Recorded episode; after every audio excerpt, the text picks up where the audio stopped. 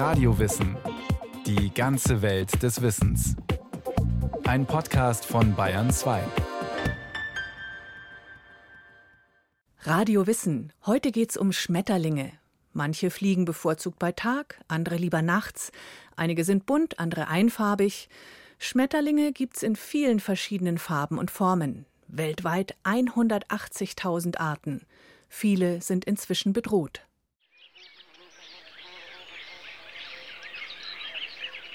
Zitronenfalter, Admiral, braunfleckiger Perlmutfalter, Schwalbenschwanz, Bananenfalter, grüner Zipfelfalter, Morphofalter, himmelblauer Bläuling, grünader Weißling, Waldbrettspiel, roter Apollo, Eulenfalter, kleiner Fuchs, Glasflügelfalter, Schmetterlinge. Einige Arten sind bevorzugt bei Tag, andere lieber nachts unterwegs. Manche sind farbenprächtig, andere einfarbig, an ihre Umgebung angepasst oder durchsichtig, wie der Glasflügelfalter. Es gibt nur wenige Millimeter große Zwerge und Riesen mit einer Flügelspannweite von rund dreißig Zentimetern, wie die weiße Hexe, die in Mittel- und Südamerika vorkommt. Rund hundertachtzigtausend Schmetterlingsarten gibt es weltweit. In ganz Deutschland sind es etwa dreitausendsiebenhundert, in Bayern gut dreitausenddreihundert. Schmetterlinge fliegen, flattern, segeln und gleiten, je nach Art und Lebensraum, zum Beispiel im schnellen Zickzackflug oder mit ruhigen Flügelschlägen, sagt Tagfalter-Experte Markus Bräu vom Referat für Klima- und Umweltschutz der Landeshauptstadt München. Zum Beispiel die Wiesenvögelchenarten, viele fliegen also sehr niedrig über der Vegetation, quasi in der oberen Halmschicht. Andere fliegen sehr zügig, straight, also die Gelblinge zum Beispiel, die kann man kaum fangen, da rennt man immer hinterher, wird ein Wahnsinniger, wenn man es nicht gleich erwischt. Ist sehr, sehr unterschiedlich. Die beiden Vorder- und Hinterflügel bestehen aus Chitin und sind mit kleinen Schuppen besetzt, in die Farbpigmente eingelagert sind. Wenn Licht auf die Flügel fällt, kann dies für schillernde Farben sorgen. Die Flügel sind mit dem Außenskelett der Brust verbunden. Je nach Muskelanspannung bewegen sich die Flügel nach oben oder nach unten. Viele Arten machen zehn bis fünfzehn Flügelschläge pro Sekunde. Es gibt aber auch Falter, die bis zu achtzig Flügelschläge in der Sekunde schaffen. Manche Schmetterlinge sind in der Lage, Aufwinde zu nutzen und kommen immer wieder ins Gleiten. Migrierende Schmetterlinge können sogar bis zu hundert Kilometer in der Stunde fliegen. Oft sind sie dabei in Höhen von mehreren hundert Metern unterwegs und nutzen Luftströmungen. Jedes Jahr fliegen zum Beispiel Millionen amerikanische Monarchfalter von Kanada bis in die Hochlandwälder Mexikos. Das sind rund viertausend Kilometer. Ein Teil der Population fliegt sogar bis Südamerika. Die auffällig orange-schwarz gezeichneten Schmetterlinge lassen sich aber nicht einfach nur vom Wind treiben. Sie steuern, ähnlich wie Zugvögel, gezielt ihr Winterquartier in der mexikanischen Sierra Nevada an. Laut U S-Forschern nutzen sie unter anderem die Sonne, um sich zu orientieren, aber auch das Magnetfeld der Erde scheint den Faltern auf ihrer langen Reise den Weg anzuzeigen. In Mexiko hängen die Falter dann zu Tausenden in den Tannen. Nach ihrer Winterruhe und der Paarung sterben viele Männchen noch im Winterquartier. Die weiblichen Schmetterlinge fliegen dagegen wieder Richtung Norden, denn nur dort gibt es die gewöhnliche Seidenpflanze, von der sich ihre Raupen ernähren. Wenn es kühler wird, treten ihre Ururenkel dann wieder den langen Flug nach Mexiko an. Die Monarchschmetterlinge haben damit einen Wanderzyklus, der sich über mehrere Generationen verteilt. Auch in Europa legen einige Arten teils sehr lange Strecken zurück. Zu uns kommen zum Beispiel Schmetterlinge, die den heißen, trockenen Sommern im Süden entkommen wollen. Markus Bräu. Es gibt ja ausgesprochene Wanderfalter, beispielsweise Distelfalter, die in unterschiedlicher Menge aus dem Süden, teilweise aus dem Mittelmeerraum, teilweise sogar aus Nordafrika zu uns fliegen. Und dann die dort für sie eher ungünstige Sommerzeit, denn dort ist ja dann trocken und heiß, bei uns sozusagen sich fortpflanzen. Und einige dieser Arten fliegen dann auch in substanzieller Menge wieder zurück. die nächste Generation natürlich, die bei uns dann geschlüpft ist. Das Wanderverhalten ermöglicht ihnen sozusagen dann einen größeren Raum zu nutzen als Reproduktionsraum für die Art. Die Wanderung der Distelfalter folgt also der Temperatur und dem Wachstum ihrer Lieblingspflanzen, Distelgewächsen wie der Kratzdistel. So können die Eier der neuen Generation stets an jungen Trieben abgelegt werden. Oft reisen die Distelfalter in riesigen Schwärmen und luftigen Höhen von bis zu tausend Metern. zweitausendzwölf entdeckten Forscher auf einem Radar einen aus dem Süden kommenden Schwarm über dem Ärmelkanal. Er umfasste schätzungsweise elf Millionen Tiere. Auf der Rückreise sollen es sogar sechsundzwanzig Millionen Schmetterlinge gewesen sein. Einigen Schmetterlingen macht die Kälte nichts aus. Sie bleiben auch im Winter, zum Beispiel in Deutschland. So hängt sich der Zitronenfalter, wenn es kalt wird, einfach an eine Pflanze. Er hat eine Art körpereigenes Frostschutzmittel. Dieses besteht aus Glycerin, Sorbit und Eiweißen und schützt ihn vor Minustemperaturen, erklärt der Münchner Schmetterlingsexperte Bräu. Die überwintern ja ganz frei hängend irgendwo an einem Blatt, lassen sich einfrieren, haben da ja so Stoffe, die sie dann entwickeln, die verhindern, dass sie dabei sterben. Und die fliegen noch bis ins späte Frühjahr manchmal rein, je nach Witterung, werden also ziemlich alt. Viele heimische Arten überwintern aber auch als Raupe oder Puppe bei uns. Je nach Art können die Stadien als Ei, Raupe oder Puppe unterschiedlich lang dauern. Die Falter selbst haben bis auf wenige Ausnahmen meist eine kurze Lebensspanne von wenigen Tagen bis zu drei Monaten. Die Zeit als Falter ist die letzte Etappe im Leben eines Schmetterlings, wie jedes Kind seit dem Buch Die kleine Raupe Nimmersatt des deutsch-U S-amerikanischen Autors Eric Carle weiß. Es gibt also verschiedene Phasen, vom Ei über die Raupe zur Puppe und dann zum fertigen Schmetterling. Bei einer Schmetterlingshochzeit lockt je nach Art das Weibchen das Männchen mit Duftstoffen an. Seidenspinnermännchen können zum Beispiel ein paarungsbereites Weibchen, das das Pheromon Bombykol am Hinterleib abgibt, kilometerweit riechen. Bei manchen Arten verströmen aber auch Männchen Duftnoten und ziehen so die Weibchen an. Beim Pfauenauge und Admiral wiederum belegen die Männchen ein Revier. Männliche Konkurrenz wird verjagt.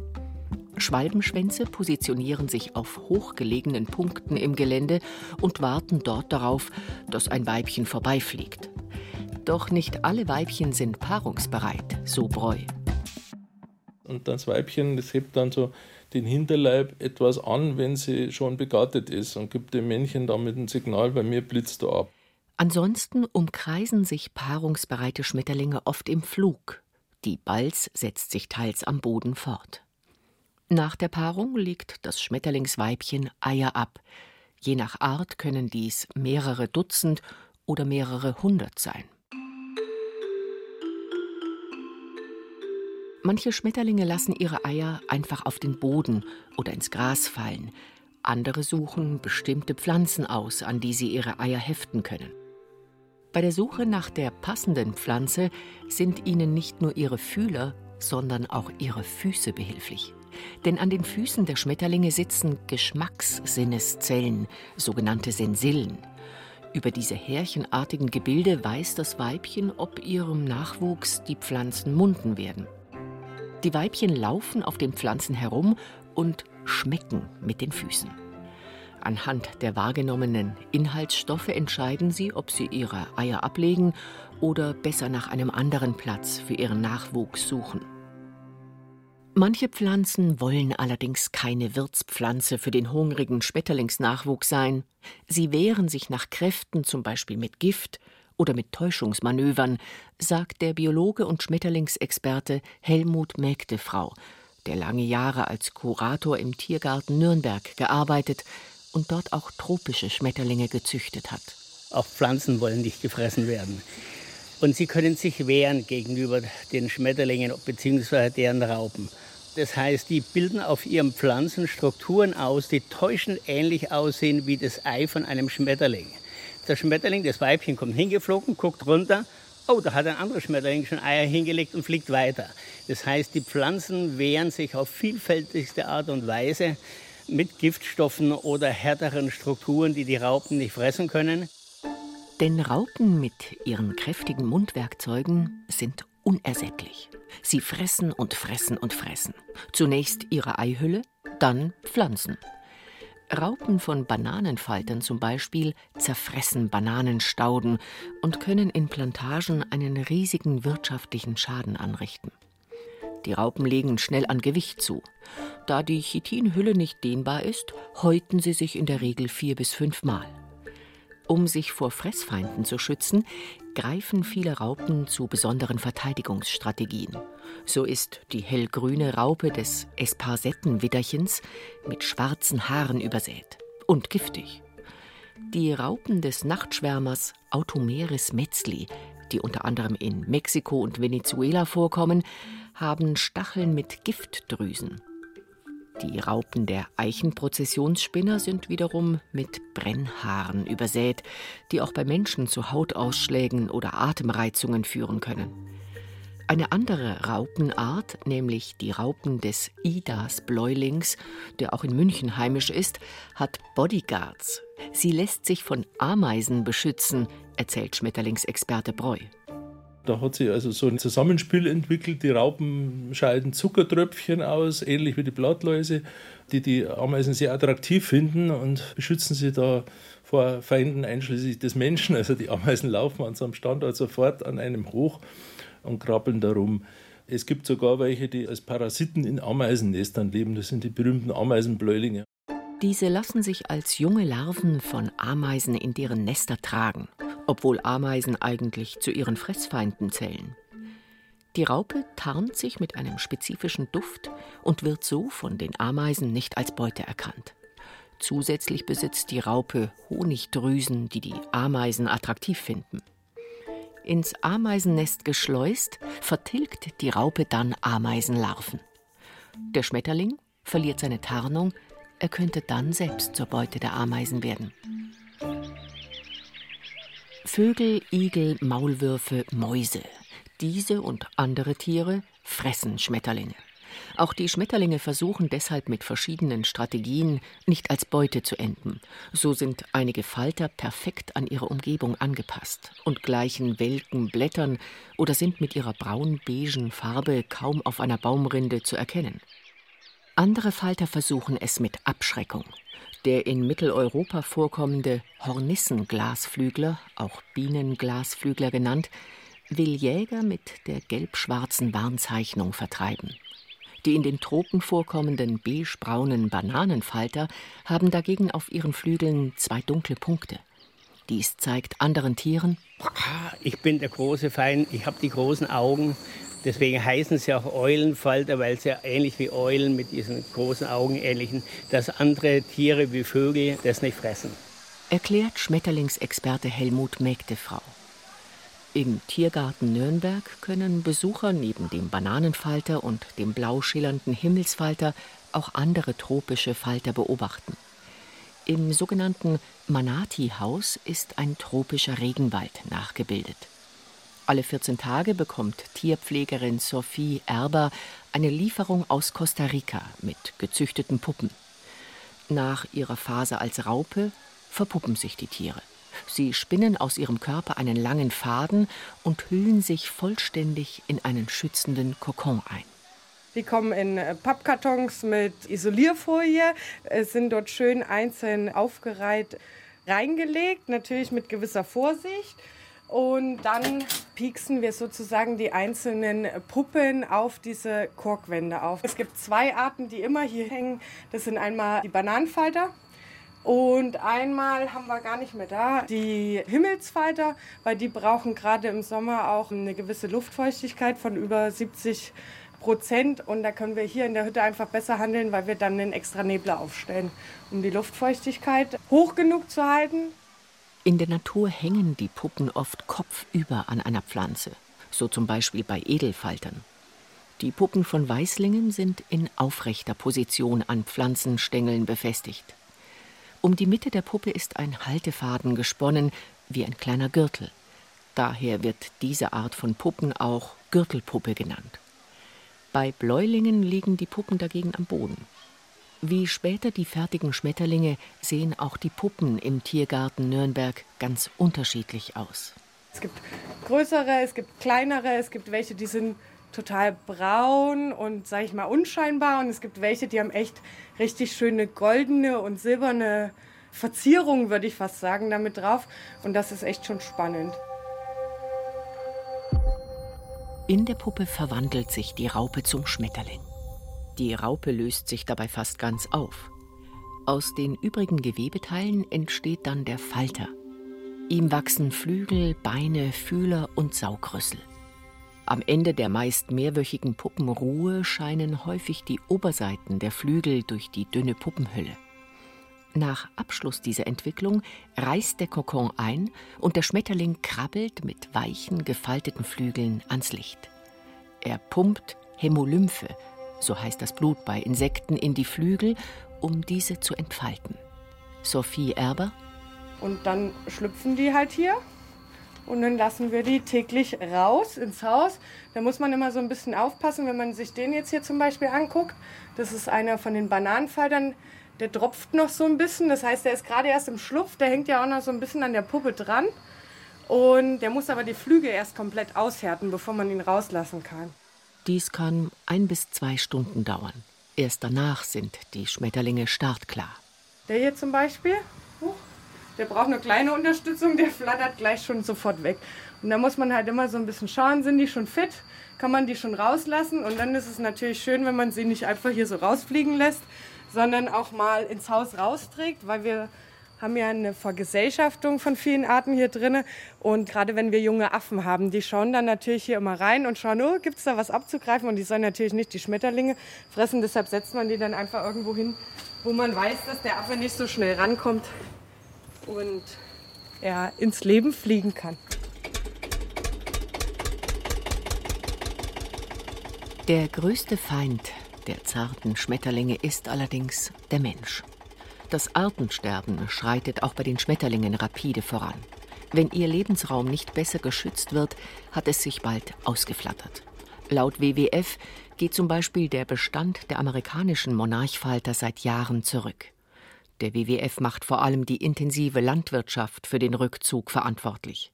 In den U S A und Kanada, wo die Insekten im Sommer leben, wurden viele Brachflächen in Ackermonokulturen umgewandelt. Es gäbe immer weniger Seidenpflanzen und damit weniger Nahrung für die Raupen. Auch in Deutschland stehen viele heimische Schmetterlingsarten auf der roten Liste. Die Insekten leiden unter dem Verlust ihrer Lebensräume, wie der Trockenlegung von Feuchtgebieten, der Vernichtung von Hecken, Umweltgiften, Überdüngung oder auch Monokulturen. Tagfalter-Experte Markus Bräu. Es ist immer ein Zusammenspiel von verschiedensten Faktoren, die sich schwer trennen lassen. Natürlich ganz stark die Zerstörung und Fragmentierung der Lebensräume. Das ist eigentlich nach wie vor die Hauptursache, muss man leider sagen. Wenn auch bestimmte Biotoptypen, die für Tagfalter besonders wichtig sind, inzwischen gesetzlich geschützt sind, wie Moore oder Trockenrasen, ist es doch immer noch so, dass dort auch Artverluste auftreten. Nicht nur durch Einwehung von Pestiziden, sondern auch schlicht durch strukturelle Veränderungen, durch Aufgabe der extensiven Schafbeweidung, also irgendwelche Nutzungsänderungen, die dort stattfinden. In Bayern stehen neunundfünfzig Prozent der Tagfalter auf der roten Liste.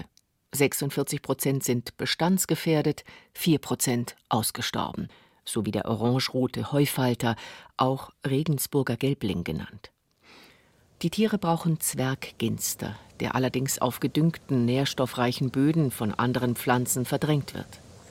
Kleine Restbestände dieser Tagfalter gibt es noch in der Slowakei, in Polen, in Rumänien und im westlichen Teil Russlands.